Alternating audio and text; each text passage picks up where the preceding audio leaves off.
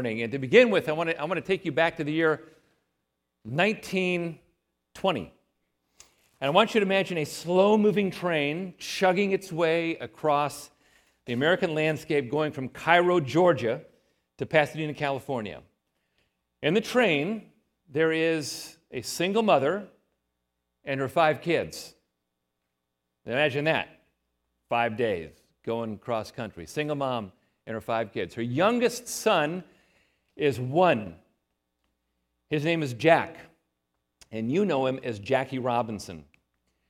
Uh, when they arrive, there's Jackie Robinson there. When they arrive, uh, Jackie's mother, uh, Mallie, does two things.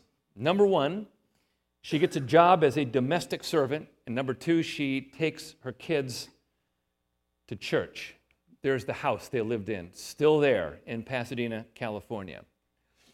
Um, as Jackie grows up, um, he is a church going little kid. Her mom, uh, his mom, wanted Jackie more than anything else to entrust himself to Jesus Christ. However, as Jackie is growing up, he gets in with the wrong group and he joins a gang. That gang is not like today's gangs, a little bit different. That gang mostly robs street vendors and through at cars, not a big deal, but he's going in the wrong direction. So Jackie's mother calls on this man, Reverend Carl Downs, uh, and says, Will you please get with my son and help him grow? And he does. And within several weeks, uh, Carl and Jackie are hanging out together, and Carl gets Jackie to help teach the Sunday school class.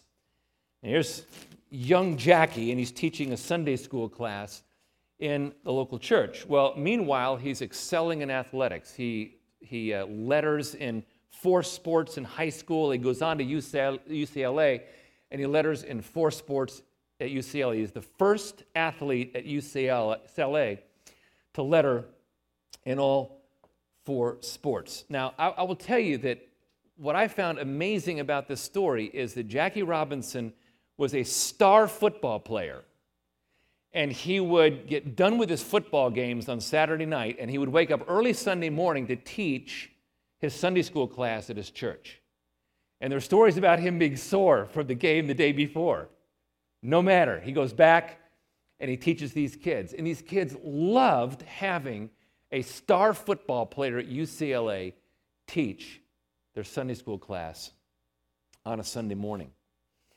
I will tell you, this, this uh, Carl Downs is an amazing guy.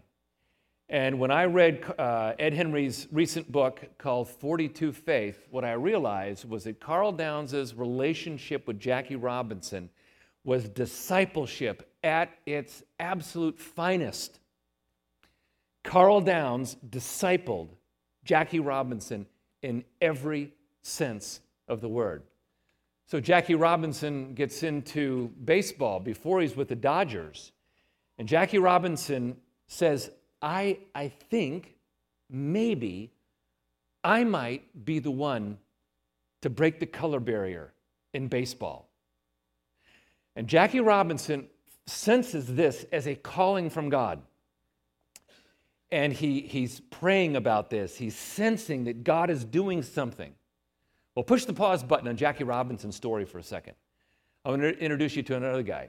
Here's Branch Rickey. Here's Branch Rickey in his office in New York. Branch Rickey, like Jackie Robinson, grew up in a Christian home. Branch Rickey, like Jackie Robinson, had been discipled when he was in his younger years. And Branch Rickey, like Jackie Robinson, felt called by God to break the color barrier in baseball. What's interesting about both of these guys is the sense of calling. Now, this, this guy, Branch Rickey, very creative guy. You know the iconic um, St. Louis Cardinals logo? That was Branch Rickey's idea. You know how we have farm league teams like the Tulsa Drillers? Or is it the Oilers? That's hockey. Hockey, baseball. Okay. That was Branch Rickey's idea farm clubs. to prepare people into coming into the major leagues. Very creative baseball executive. What most people don't know is that Rickey and Robinson had a dark night of the soul about two years before the color barrier was broken. And Robinson is thinking, I, I, feel called to do this, but there's no possible way. And Branch Rickey is thinking, I feel, I feel called to do this, but there's no possible way. And then a way was opened up. And uh, when Rickey and Robinson first got together to discuss this as a possibility, it was super secret. Not only was it super secret, but this discussion lasted for hours and hours. They were testing the waters to see if this was even a possibility. Well, it was a possibility. They signed, and these two guys became amazing, amazing friends uh, for the rest of Jackie Robinson's career. He says, I love Branch Rickey. Now, Robinson and Rickey both had been discipled in their own right. And there's no doubt that Branch Rickey discipled Jackie Robinson in the tangible details of how to be an African American baseball player in what had historically been an all white league. Tangible discipleship. Now, here's, here's what most people don't, don't know about, about this story. Most people don't know that this story was not the product of amazing secular forces coming together to break the color barrier. What happened with Branch Rickey and Jackie Robinson was the product of discipleship. Carl Downs discipled Jackie Robinson. Branch Rickey was discipled by another influential individual. Branch Rickey discipled Jackie Robinson in the ways of moving into the league. This is the product of discipleship. And the cool thing about discipleship is that it not only causes somebody to grow spiritually, but it empowers tangible changes. You empower tangible changes in a person's life that shape a culture in a Godward direction. And that's what I want to talk about this morning as we dig into um, Proverbs chapter 15. Proverbs 15 is, is a unit of thought. And the essence is that um, Solomon is presenting an overall vision for discipleship with four highly tangible results. Now, here's my hope. my hope is that you would grow in your vision to disciple somebody else. And what discipleship means is that you take responsibility for somebody else's spiritual growth. It may be for a season, it may be for a short season, it may be for a long season. It may be that you disciple them in an area of business, it may be you disciple them in an area of, of a technical skill. But my heart is that you would become a disciple maker, a mentor, a guide. So I want to give you the vision and then I want to give you the four tangible results. Here's the vision everyone, without exception, needs a mentor a guide, a coach. And we see that um, in, in the bookend verses in this passage. The passage begins in verse 5, ends in verse 12. Verse 5 A fool despises his father's instruction, but whoever heeds reproof is prudent. And here's the bookend verse at the end A scoffer does not like to be reproved, he will not go to the wise. The passage begins and it ends with the same idea. How do I respond to instruction that will help me to grow? Now, let's go back to the idea why, why was Proverbs written to begin with? It was a discipleship book.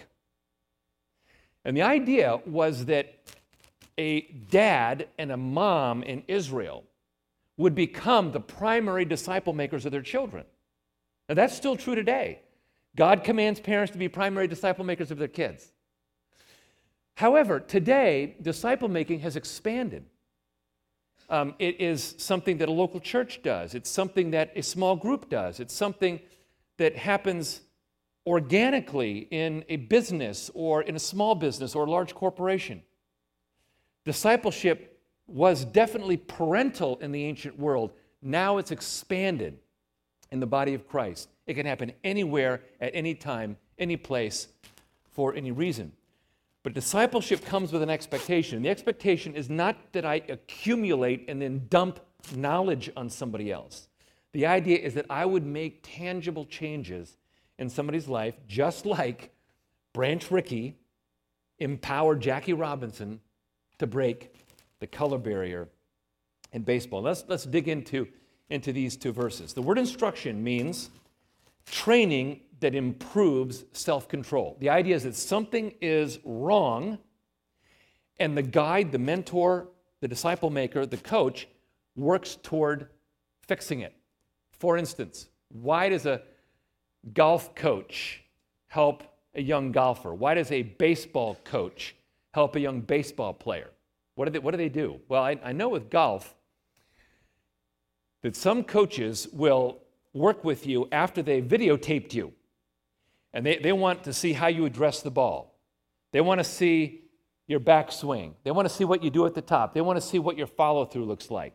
They put that on a computer. They begin to an- analyze your swing. And finally, the coach has an aha moment. He says, Oh, I, I see what's wrong. What's wrong is your, your club face is not properly open. You sway at the top. I'm going to help you fix that. So, a coach will uh, identify what's not working and then help you develop the habits to do what you need to do. That's what happens in good coaching. That happens in all sorts of coaching. Let's say you experience financial troubles. Who do you go see? You go see a dentist? Yeah, go, go see an accountant. Let's say you've got, you've got troubles with, with your mouth, your teeth. Who do you go see? You go, you go, you go see a dentist. Something's wrong. It's, it's, it's not working. When you have something that's wrong, you seek out the appropriate coach. When you have family troubles, you see a counselor. When you have leadership challenges, you seek out a leadership coach. Is it a shameful thing to admit that you have a problem and something's not working? A lot of people think that's the case. I, am not going to get help. I, I should be able to do this myself. That's not the heart of the Proverbs. The heart of the Proverbs is when you have a problem, you seek out the help of a mentor, a guide, or a coach. Now, one of the things you'll find in these verses is that the foolish person and the scoffer hates correction. They hate correction. Their attitude is don't tell me what to do. Don't you speak into my life. I don't need you to instruct me about how to change. That's what the foolish person, the scoffer, does. What does the wise and discerning person do? They seek out correction. I was talking to my son a while back. I probably told you this illustration before. And my son is telling me that, uh, that the field of business coaching is exploding in Seattle. And the reason why is because uh, Microsoft and other organizations, he's with PushPay. They hire young, gifted coders, the young, gifted software engineers. And the company will grow so fast that these young engineers now come to have five people underneath them, 10 people underneath them, 25 people underneath them. And he says, they're young, they're inexperienced, they don't know what they're talking about when it comes to leadership. So the leaders will gratefully hire business coaches to help these young leaders lead well. Because you can be a great software engineer, but if you can't lead the people underneath you, your division's not going to grow. And so he says, man, this whole field is growing, it's, ex, it's exploding in, um, in his area in, in Seattle. You have to be willing to be open to instruction. I had a, I had a sort of a sobering experience with this last summer. Um, as you know, a lot of times my, my father and I have had a lot of sailing adventures. Well, we were in a 47 foot catamaran. Um, I was captaining the boat. We had just uh, snorkeled off the wreck of the Rhone, And that's the, about the size of the boat that we were in. And I was doing about eight things at once. And I'm, I'm at the helm. My dad looks down. He says, he says, Rod, your left engine's in forward. It really needed to be in reverse. Your left engine's in forward. In my mind, I said, What's he talking about? It's in reverse. And my son, who's up at the bow, sees that we're inching closer to the boat up ahead. Says, Dad, you're in forward. And I looked down at the throttle. I thought, oh my gosh, I'm, my left engine's in forward. Put it back into reverse. Now, if I, if I had bristled against instruction, we would have hit the boat in front of us. Wise people are open to instruction. Foolish people and scoffers are not. Quick heart check. Where are you? Are you somebody who's open to instruction? Are you somebody who bristles at it and says, Don't you tell me what to do? Foolish people are like that. Now, there's an important implication in both Proverbs 5, uh, 15, verse 5, and 15, verse 12. And it's this if you are the kind of person that resents instruction, you got to engage in the discipline of self confrontation. You know what the discipline of self confrontation is? It's the mindset that says, self, your attitude about this is wrong. You have to change and become open to it.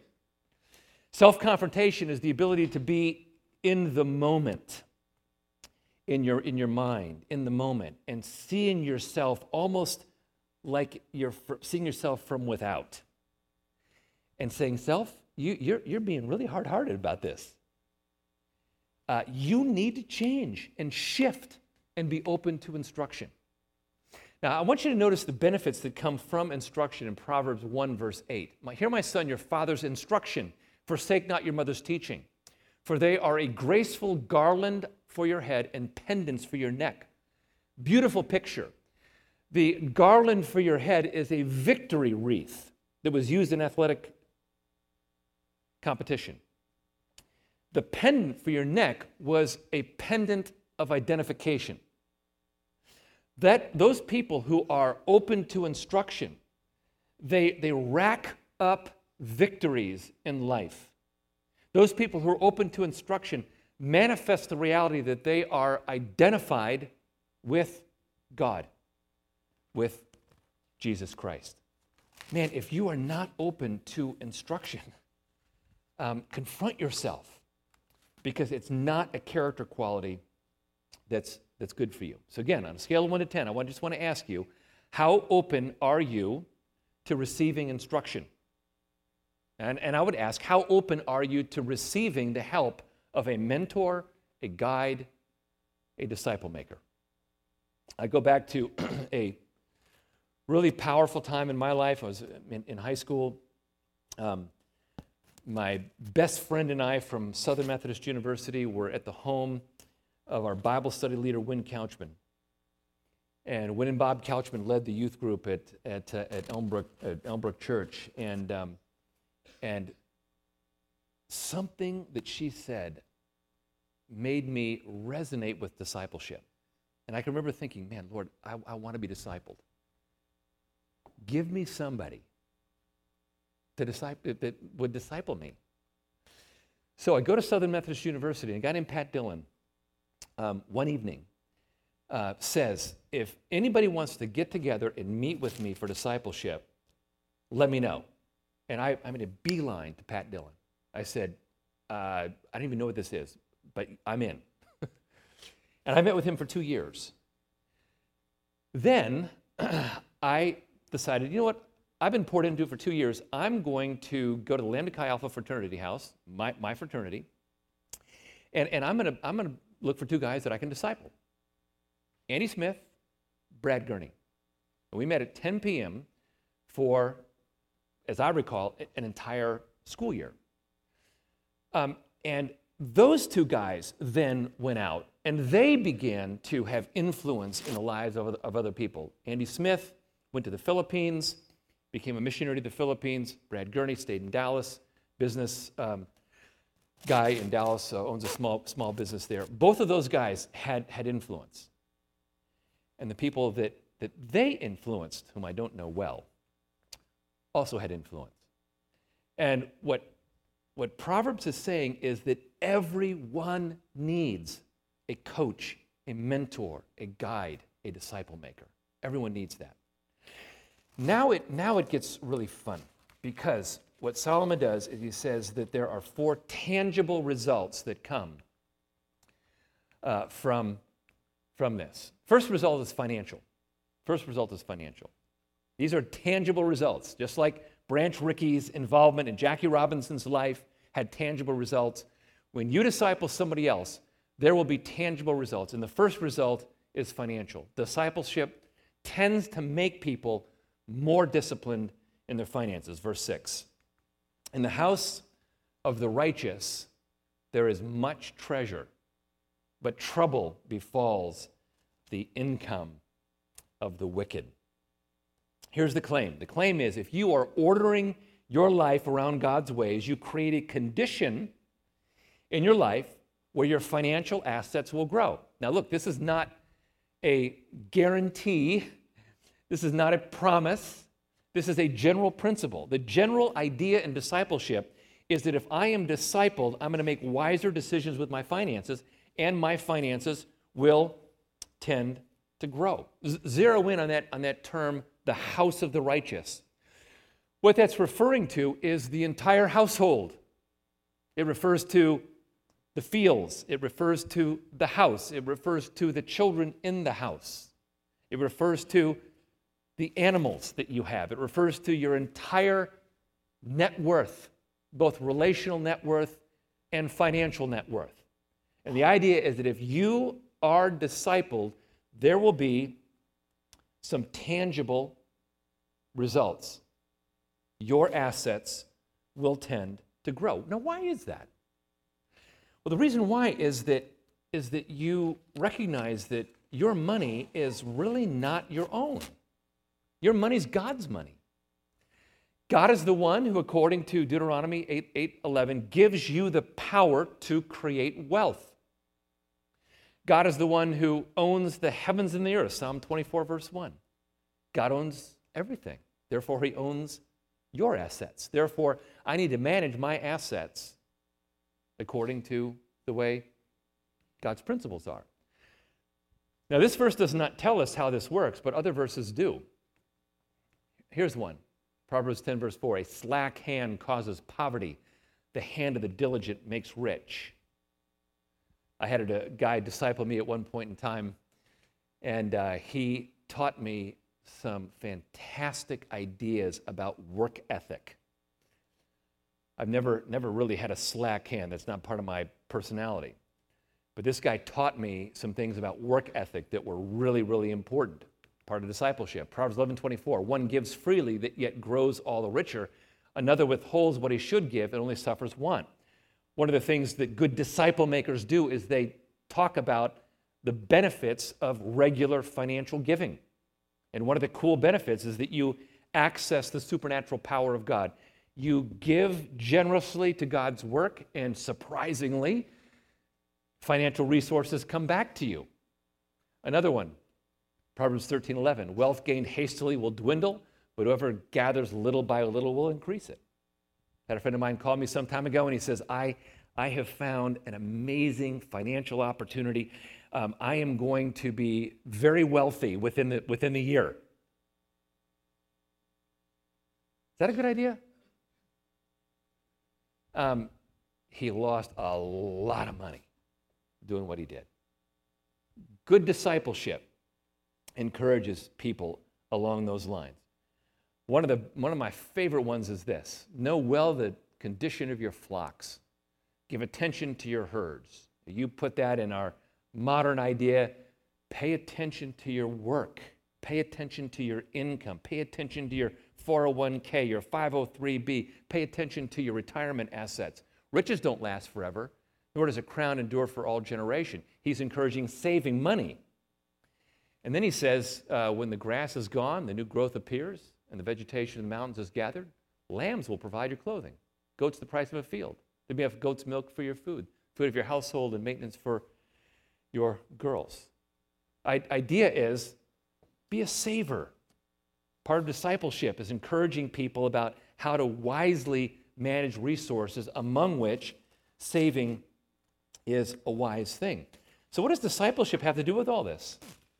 Well, a good disciple maker usually is, you know, thinking about I'm going to I'm going to help this person learn how to pray better. I'm going to help this person get into the word more. But a lot of times what the person needs is help financially because they've made some decisions that have hurt them financially. So part of discipleship is equipping people in the tangible areas of finance. Now here's a second tangible thing. You disciple somebody and you will impart street smarts. In other words, wisdom will increase, uh, discipleship will increase a person's practical wisdom. Here's, here's the verse The lips of the wise spread knowledge. Not so the heart of the fools. He's talking about practical knowledge, he's talking about street smarts. He's talking about biblical street smarts from within a Judeo Christian worldview biblical wisdom. I always love what you, you read in Exodus chapter 31 and 36. They're these two guys, Bezalel and Oholiab. Bezalel and Oholiab were very gifted artists. They were the Michelangelo of the ancient world. They were the Mozart of the ancient world, very gifted artists. And what it says is that God put skill into them. Did Mozart have skill? Did Michelangelo have skill? That term skill is the Hebrew word wisdom. In other words, God gave them practical skill. God gave them skill in tangible areas. God gave them the tangible, practical skills to equip other people in their uh, practical, tangible skills as well. You guys ever seen Mike Rowe on the, on the show Dirty Jobs? Mike Rowe, always doing things that nobody else wants to do. And Mike Rowe talks about the fact that there are things that need to be done in our country that not many people want to do. He talks about these people who've got practical, tangible, street smart skills in work that are making our economy go. And not many, not many people want to do them. But people who do do them can become quite wealthy in time. I want you to notice an important implication of um, this verse in the verb that, that he uses. The mature person um, is generous with that knowledge. His lips are open. He's not stingy with that skill. He's generous with that skill. Um, I encountered this with my son Jared a while back. I was trying to, my, Jared is, is really good at internet marketing and I was trying to connect two programs together. I could not do it. I called Jared, who's driving on a crazy North African street, and he says, Hang on, Dad, let me pull, pull into a parking lot. Let me tell you how to do this. And he says, just, just listen to me and follow everything I tell you to do. Okay. And within five minutes, I connected these two programs together. He was generous generous with his knowledge. Disciple makers, good disciple makers, are generous with their knowledge. What about the heart of the fool? Uh, the heart of the fool, according to, according to, to, this, to this verse here. Um, now, he's not gaining more knowledge. He's not generous with what he has. Not going to change the world that way. Okay, third result is love. Discipleship empowers a growing love for God.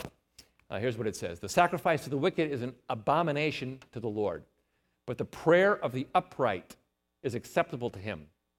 The way of the wicked is an abomination to the Lord, but he loves him who pursues righteousness. You see those two verbs, acceptable and love.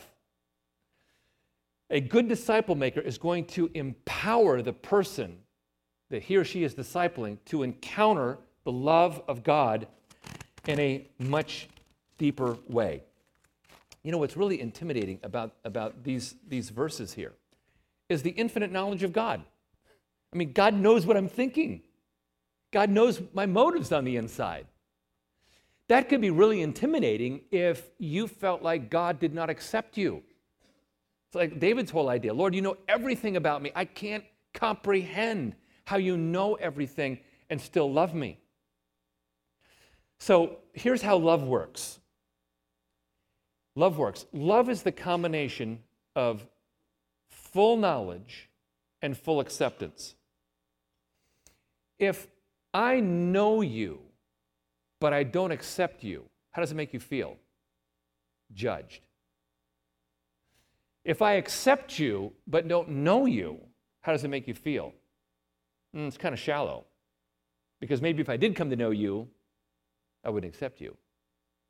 The way love works is that knowledge and acceptance come together and form this amazing condition inside us called unconditional love. And a good disciple maker empowers the person that he, he or she is discipling to, to encounter the unconditional love of God. There's an amazing story about John Wesley that uh, I, I, just I, I, I love this um, story. It's a story about discipleship. The story goes like this: Shortly after John Wesley arrived in Georgia in 1726, Wesley sought advice about his relationship with God from a Moravian pastor named August Spangenberg. So Spangenberg, like a good coach or mentor, disciple maker, asked some questions. He said, Mr. Wesley, do you feel you have the witness of